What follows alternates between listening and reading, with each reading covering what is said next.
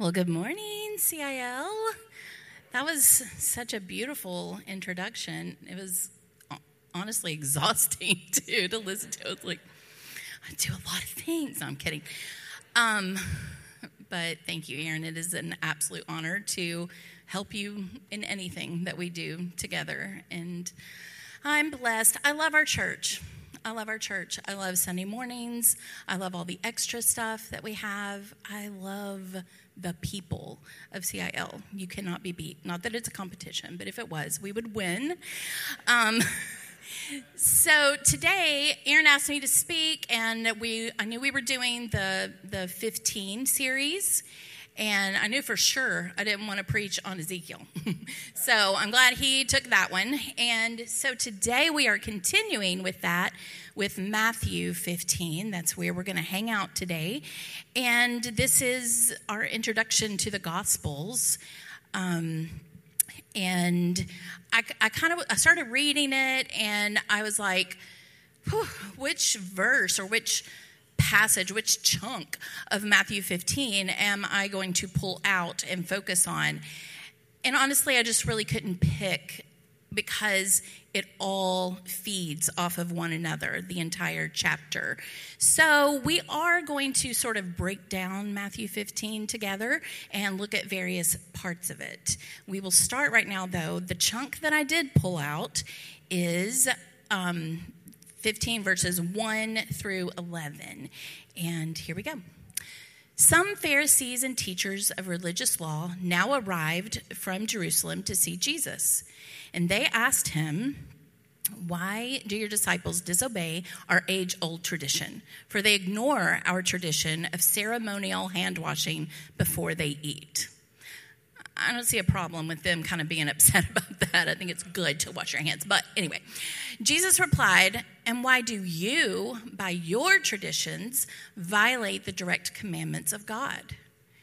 For instance, God says, 'Honor your father and mother,' and anyone who speaks disrespectfully of father or mother must be put to death.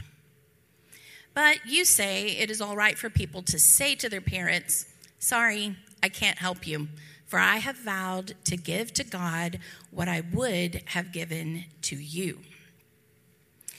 In this way, you say they don't need to honor their parents, and so you cancel the word of God for the sake of your own tradition.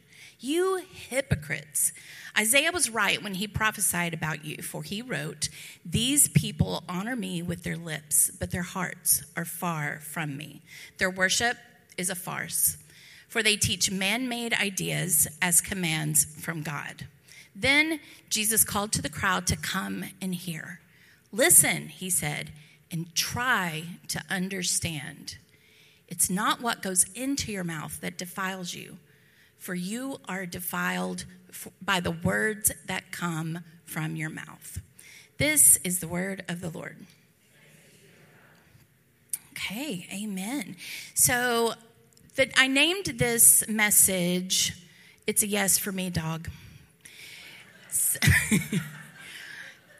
I'm old, I'm a little older, you know, so you young children will not get that reference probably, but I was really into American Idol back in the day, and so into it, in fact, that I had a fantasy American Idol. Like, you know, people have the fantasy draft, the fantasy N F L teams. I was part of a group of people in Nashville that had fantasy American Idol. We predicted who was going to get, you know, cut up. So that was a, a famous saying. Randy Jackson, thank you. Um, no, too many Randys. I had like a million last names go through my mind just then. Thank you, darling. Um, Randy Randy Jackson would say, like, "It's a no for me, dog." You know, that was his way of being like, everything's cool, but you can't sing. And so I'm just putting a twist on that and saying, "It's a yes for me, dog," and you'll find out why later. So as we break down Matthew fifteen, let's take a look.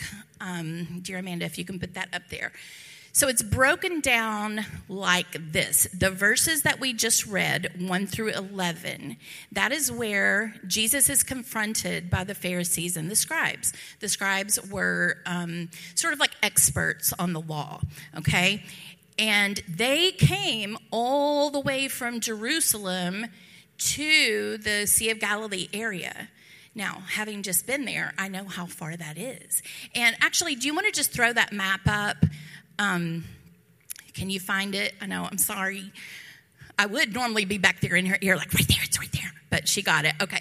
So um, down there towards the bottom, that blue circle-y thing um, is the Sea of Galilee, way down. I don't know why I showed this map because Jerusalem isn't even on there. Way down there off the map is Jerusalem. So forget it. We'll go back to the map later. Back to the breakdown. So one through eleven, they came all the way from Jerusalem. They made quite a long trek.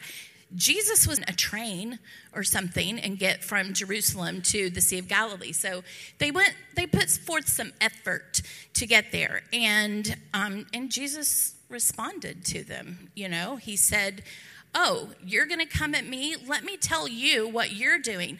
You are not only using God. You want to talk about taking the Lord's name in vain? That's what is meant by taking the Lord's name in vain. Using God to justify your bad behavior. Using God to justify being mean to people. And cutting off your family, that's a Ten Commandment. Honor your father and mother. And they were saying, mm, we already did. It's called, it's called something. I should have written it down. It begins with C H O something. But it's a vow that people would take to give to the synagogues. And so they were just sort of using that. And, and Jesus is saying, look, you're getting mad over people not washing their hands. That's harmless. Unless you get sick from it. That's harmless. But, but this is a major offense because you're letting people who need your help suffer. But you're taking accolades for serving God, and that is wrong. Verses twelve through fourteen, the disciples are kind of watching all this go on, and they come to Jesus, and they're like, yo, did you know that you just offended the Pharisees? And at this point, like, they still think highly of the Pharisees. Like, they're leaders in the religious community. So they're they're powerful, not politically per se, but they're powerful in the religious realm there.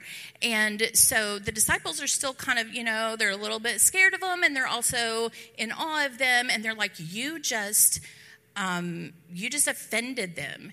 And so Jesus replies to them. And he says, listen, every every plant not planted by my heavenly Father will be uprooted. So just ignore them. He literally says, just ignore them. He kind of, in some translations, it says he kind of just shrugs. And he's like, pfft. You know, he says, they are blind guides leading blind people. So it was a thing back then. If someone had a visual impairment, there were guides for them that would help them get from one place to another. And often the Pharisees would would.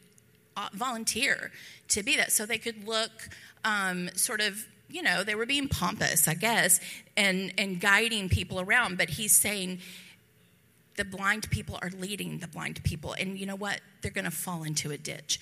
So then going on, fifteen through twenty, Peter, Peter comes to Jesus and he's like, can you explain what you just said? Like, can you explain that a little further? And Jesus gets a little exasperated. So he's like, in verse sixteen, he says, don't you understand yet? So basically, he's been trying to teach this concept to his disciples over and over, and they still don't get it. They're still asking him. They say, he says, don't you understand yet? Anything you eat passes through the sun. So he goes on and he gives more of an explanation. Okay? Then verses twenty-one through twenty-eight. This is the part that throws me. This is the part that throws me every time. He has an interaction with a Gentile lady, a Gentile woman, a Canaanite, and he's he's rude to her at first. And Well, let's let now's the time to look at the map. Okay, let's look at the map. For real this time. Okay, so you see the Sea of Galilee. Does everybody see that? The little blue circle, big, big blue circle. Um, so they they left the Sea of Galilee and they go up to Tyre and Sidon. Okay, two cities that are right on the Mediterranean Sea, and that is present-day Lebanon. So to give you to give you a little bit of reference of where that is. If you come on down and you go south of Haifa and Mount Carmel, that's where Tel Aviv is today, okay? We saw all of this when we went to Israel. It, we didn't go up to Tyre and Sidon, clearly, but we were in Dan and um, a lot of these places that you can see, and if you want to go back with us, we'll take you. It is absolutely amazing, and I'll never read the Bible the same again. That's the thing that I tell everybody. I will never read the Bible the same again. Okay, so he left the Sea of Galilee area. He traveled quite a way up there. You can take that down now. But the thing that's peculiar about that is that is Gentile territory. Okay? On the map, you would have seen Canaan was down there. Well, in the conflicts, they were driven out of Canaan, and they landed up in Phoenicia, in the the areas of Tyre and Sidon.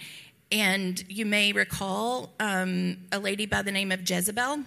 She was a Sidonian princess. I wanted to make sure I said that right, and I didn't. But she was a Sidonian princess. Um, so people from up there, that's where this lady was. And Jesus was withdrawing up there. But let me tell you something. Jesus doesn't do anything by accident. He wasn't just trying to get away from the Pharisees because he was exasperated with fighting them and exasperated with, with explaining things to the disciples.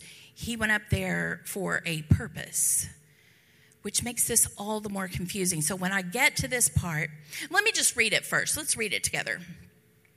It says, "Then Jesus left Galilee and went north to the region of Tyre and Sidon. A Gentile woman who lived there came to him," some versions say a Canaanite woman, "lived there and came to him pleading, 'Have mercy on me, O Lord, Son of David, for my daughter is possessed by a demon that torments her severely.' But Jesus gave no reply, not even a word. Then his disciples urged him to send her away. 'Tell her to go away,' they said. 'She is bothering us with all her begging.'" Some other translations say that she was coming after us. And the Greek words lend to like hysterical. She was hysterical, crazed. And then Jesus said to the woman, "I was sent only to help God's lost sheep, the people of Israel." And that kind of messes me up, you know. It's hard to read that. Because guess what? We're Gentiles. You know, it's like, oh, I don't want to be an outsider. I don't want to be someone who doesn't get what God has for us, right? So I would have felt a little stung by that. But she came and worshiped him, pleading again, "Lord, help me." And then Jesus responded, "It isn't right to take food from the children and throw it to the dogs." He's like, "It's a no for me, dog," at that point, okay? And then she, all the all the kids in here are going to like go look up YouTube video of Randy Jackson later, and then you'll understand. She replied, "That's true, Lord, but even dogs are allowed to eat the scraps that fall beneath their master's table." "Dear woman," Jesus said to her, "your faith is great. Your request is granted." And her daughter was instantly healed. So let's stop right here in the breakdown of Matthew, okay? How am I doing on time? Am I okay? All right. So at the beginning, when he's confront he's confronted by the Pharisees, he responds, blah, blah, blah. I think the message of this whole first part is that people are more important than traditions. People are more important than traditions. And man, do we get that twisted sometimes. People, people. The Sabbath was made for man, not man for the Sabbath. People are what Jesus cares about. And this is the first recorded instance that Jesus actually calls the Pharisees hypocrites. So they pushed him, you know, and he's saying, "You're a hypocrite." And later on in Romans, Paul says, well, I think I put this in here, Amanda, Romans two, twenty-one through twenty-four, Paul's writing to the Romans, and he says, "Well, then, if you teach others, why don't you teach yourself? You tell others not to steal, but do you steal? You say it is wrong to commit adultery, but do you commit adultery? You condemn idolatry, but you use items stolen from pagan temples. You are so proud of knowing the law, but you dishonor God by breaking it. No wonder the scriptures say the Gentiles blaspheme the name of God because of you. When we value traditions more than people,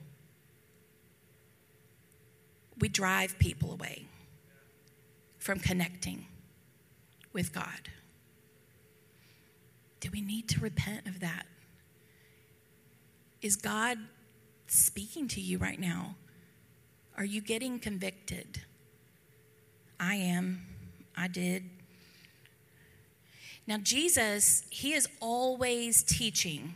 He's always teaching the disciples. Every minute that they're together, he's teaching them. And sometimes it's by what he says. Sometimes it's by what he does. And in this instance, I think it's by what he doesn't do.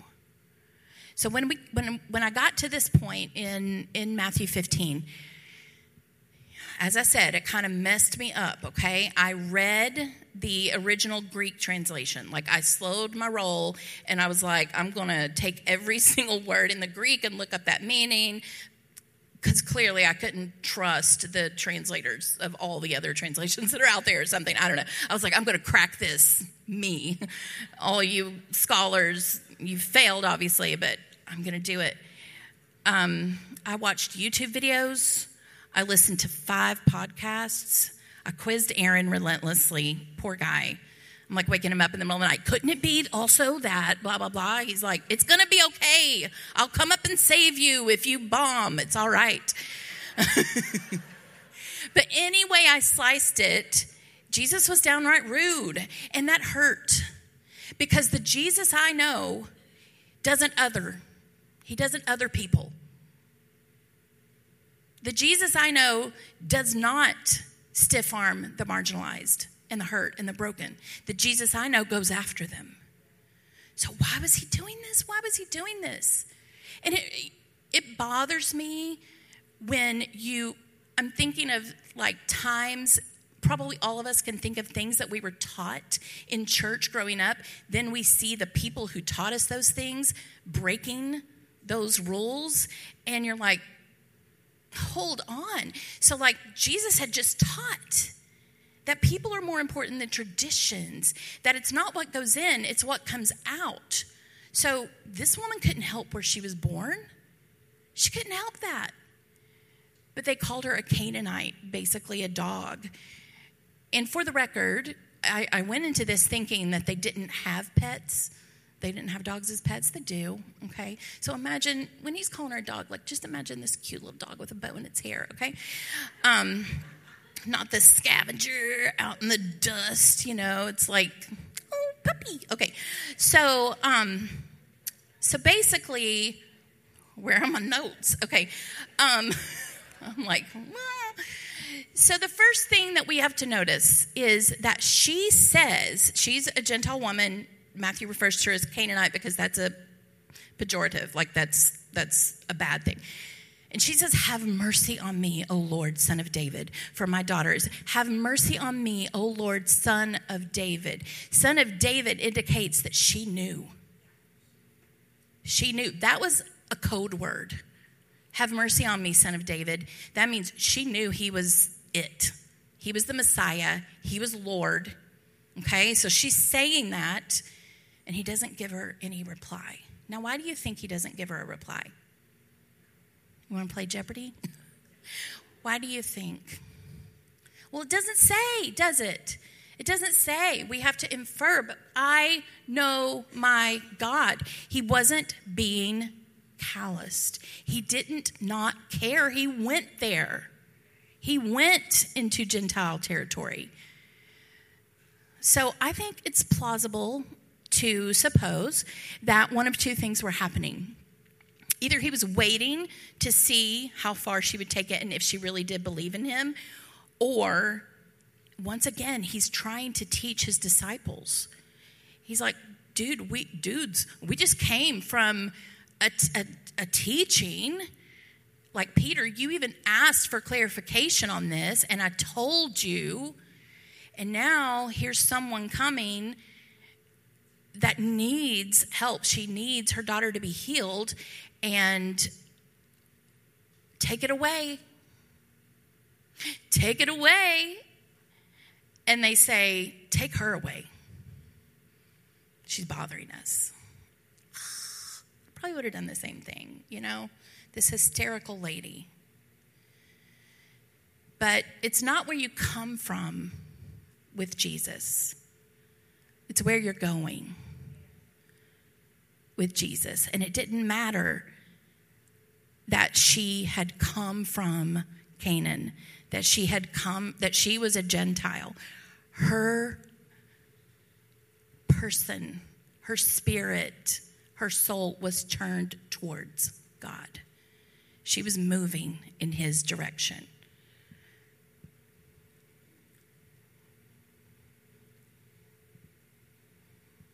So I think he was probably just inwardly shaking his head, you know. Um, and it wasn't fully time for the Gentiles to receive their, their blessing from the Lord. But this instance was the dawning of the Gentile blessing. So it's very important, very powerful. And right after that, He okay, he heals her. He says, okay, it's a yes for me, dog. Your faith is great. Your request is granted. Your daughter is healed. There's an ongoing theme in Matthew fifteen. If you go after Jesus, you're going to get him. The Pharisees came after Jesus, and they got him. They got an earful. This woman came after Jesus, and she got him. Some would say she wore him down. I say he meant to do that. He went there to do that. And I think it's interesting that she says, even the dogs are allowed to eat the scraps. She knew that crumbs from Jesus were not indicative of a restricted blessing. Even crumbs from Jesus is powerful. So the next thing he does, verses twenty-nine through thirty-one, he and the disciples, they go back to the Sea of Galilee, okay? But this time, earlier in Matthew, you saw that Jesus fed the five thousand. Oops, I miss, you know, did that one. Sorry. Just, you know, forget it. We could, we all saw it earlier. So all the crowds came to Jesus, and they brought with them people who were, were, um, they were handicapped, they couldn't speak, they were blind, they had all sorts of ailments, and Jesus healed all of them. But what's what's interesting about this is that this was the Gentile side of the Sea of Galilee. So these were not Jews. These were not people who one would say is um, deserving of him to heal them. Okay? Are we making sense? So then right after that, verses thirty-two through thirty-six, thirty-seven maybe, um, thirty-eight, no, thirty-nine. There's thirty-nine verses. Okay. Um, I'm going to get there. So thir- verses thirty-two through thirty-nine, this is when Jesus, he, he's been healing people for three days, he says. And he feels sorry for them. He says, I feel sorry for these people. Verse thirty-two says, I feel sorry for these people. They have been here with me for three days. They have nothing left to eat. I don't want to send them away hungry, or they will faint along the way. So once again, he had bread. He had fishes. Fish? He had fish. And, um, and so, shoo, y'all, this is not as easy as it looks, okay? And so... Um, He says, hey, remember what we did when we fed five thousand? Well, now we only have four thousand. This should be a piece of cake, right? So let's go. But basically, he's taking he's taking crumbs. He's taking a small amount of bread, some fish, and he's making it last. And those people were just as full. They were just as full as if they had sat down at the table with Jesus. They went after Jesus, and they got him. crumbs are not insufficient. They're not. And it makes me think, what an honor, what a blessing, what a miracle that I'm standing here today. Because Jesus says, I came first for the lost sheep of Israel. But I'm a Gentile, and I love the Lord, and I belong to him. I belong to him. At some point, somebody was trying to gatekeep Jesus from me, from you. But Jesus made a way. God made a way. The Israelites, they were privileged. They were the chosen ones. Now, not to sit in their privilege, they were chosen so that then they could go and spread the gospel. I think that's important to note. They were chosen so they could spread the gospel to everyone. So in what areas of our lives are we privileged? Are we sitting in that seat of chosenness for something? And we're gatekeeping people from God's goodness.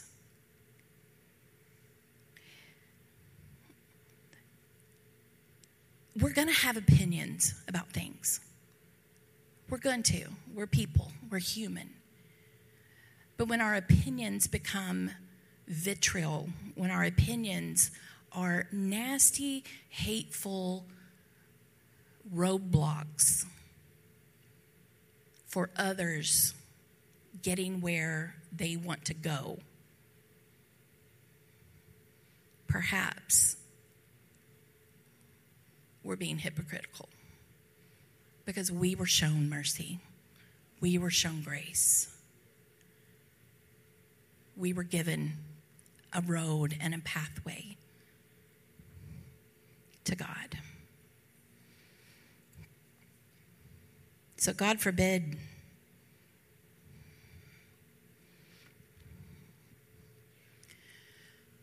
And that is Matthew fifteen. We began the chapter with the Pharisees worried about the disciples breaking tradition, and we end with the dawning of the Gentile blessing through the healing of the Canaanite woman's daughter and the healing of the multitudes and the feeding of the multitudes. Praise be to God. Praise be to God. Thank you, Lord, for this lesson. Thank you, Matthew, for writing it down. Amen. I just want to say a quick prayer, and you can come on up and correct me if you need to. I don't know. Father, thank you so much for the gift of your Son.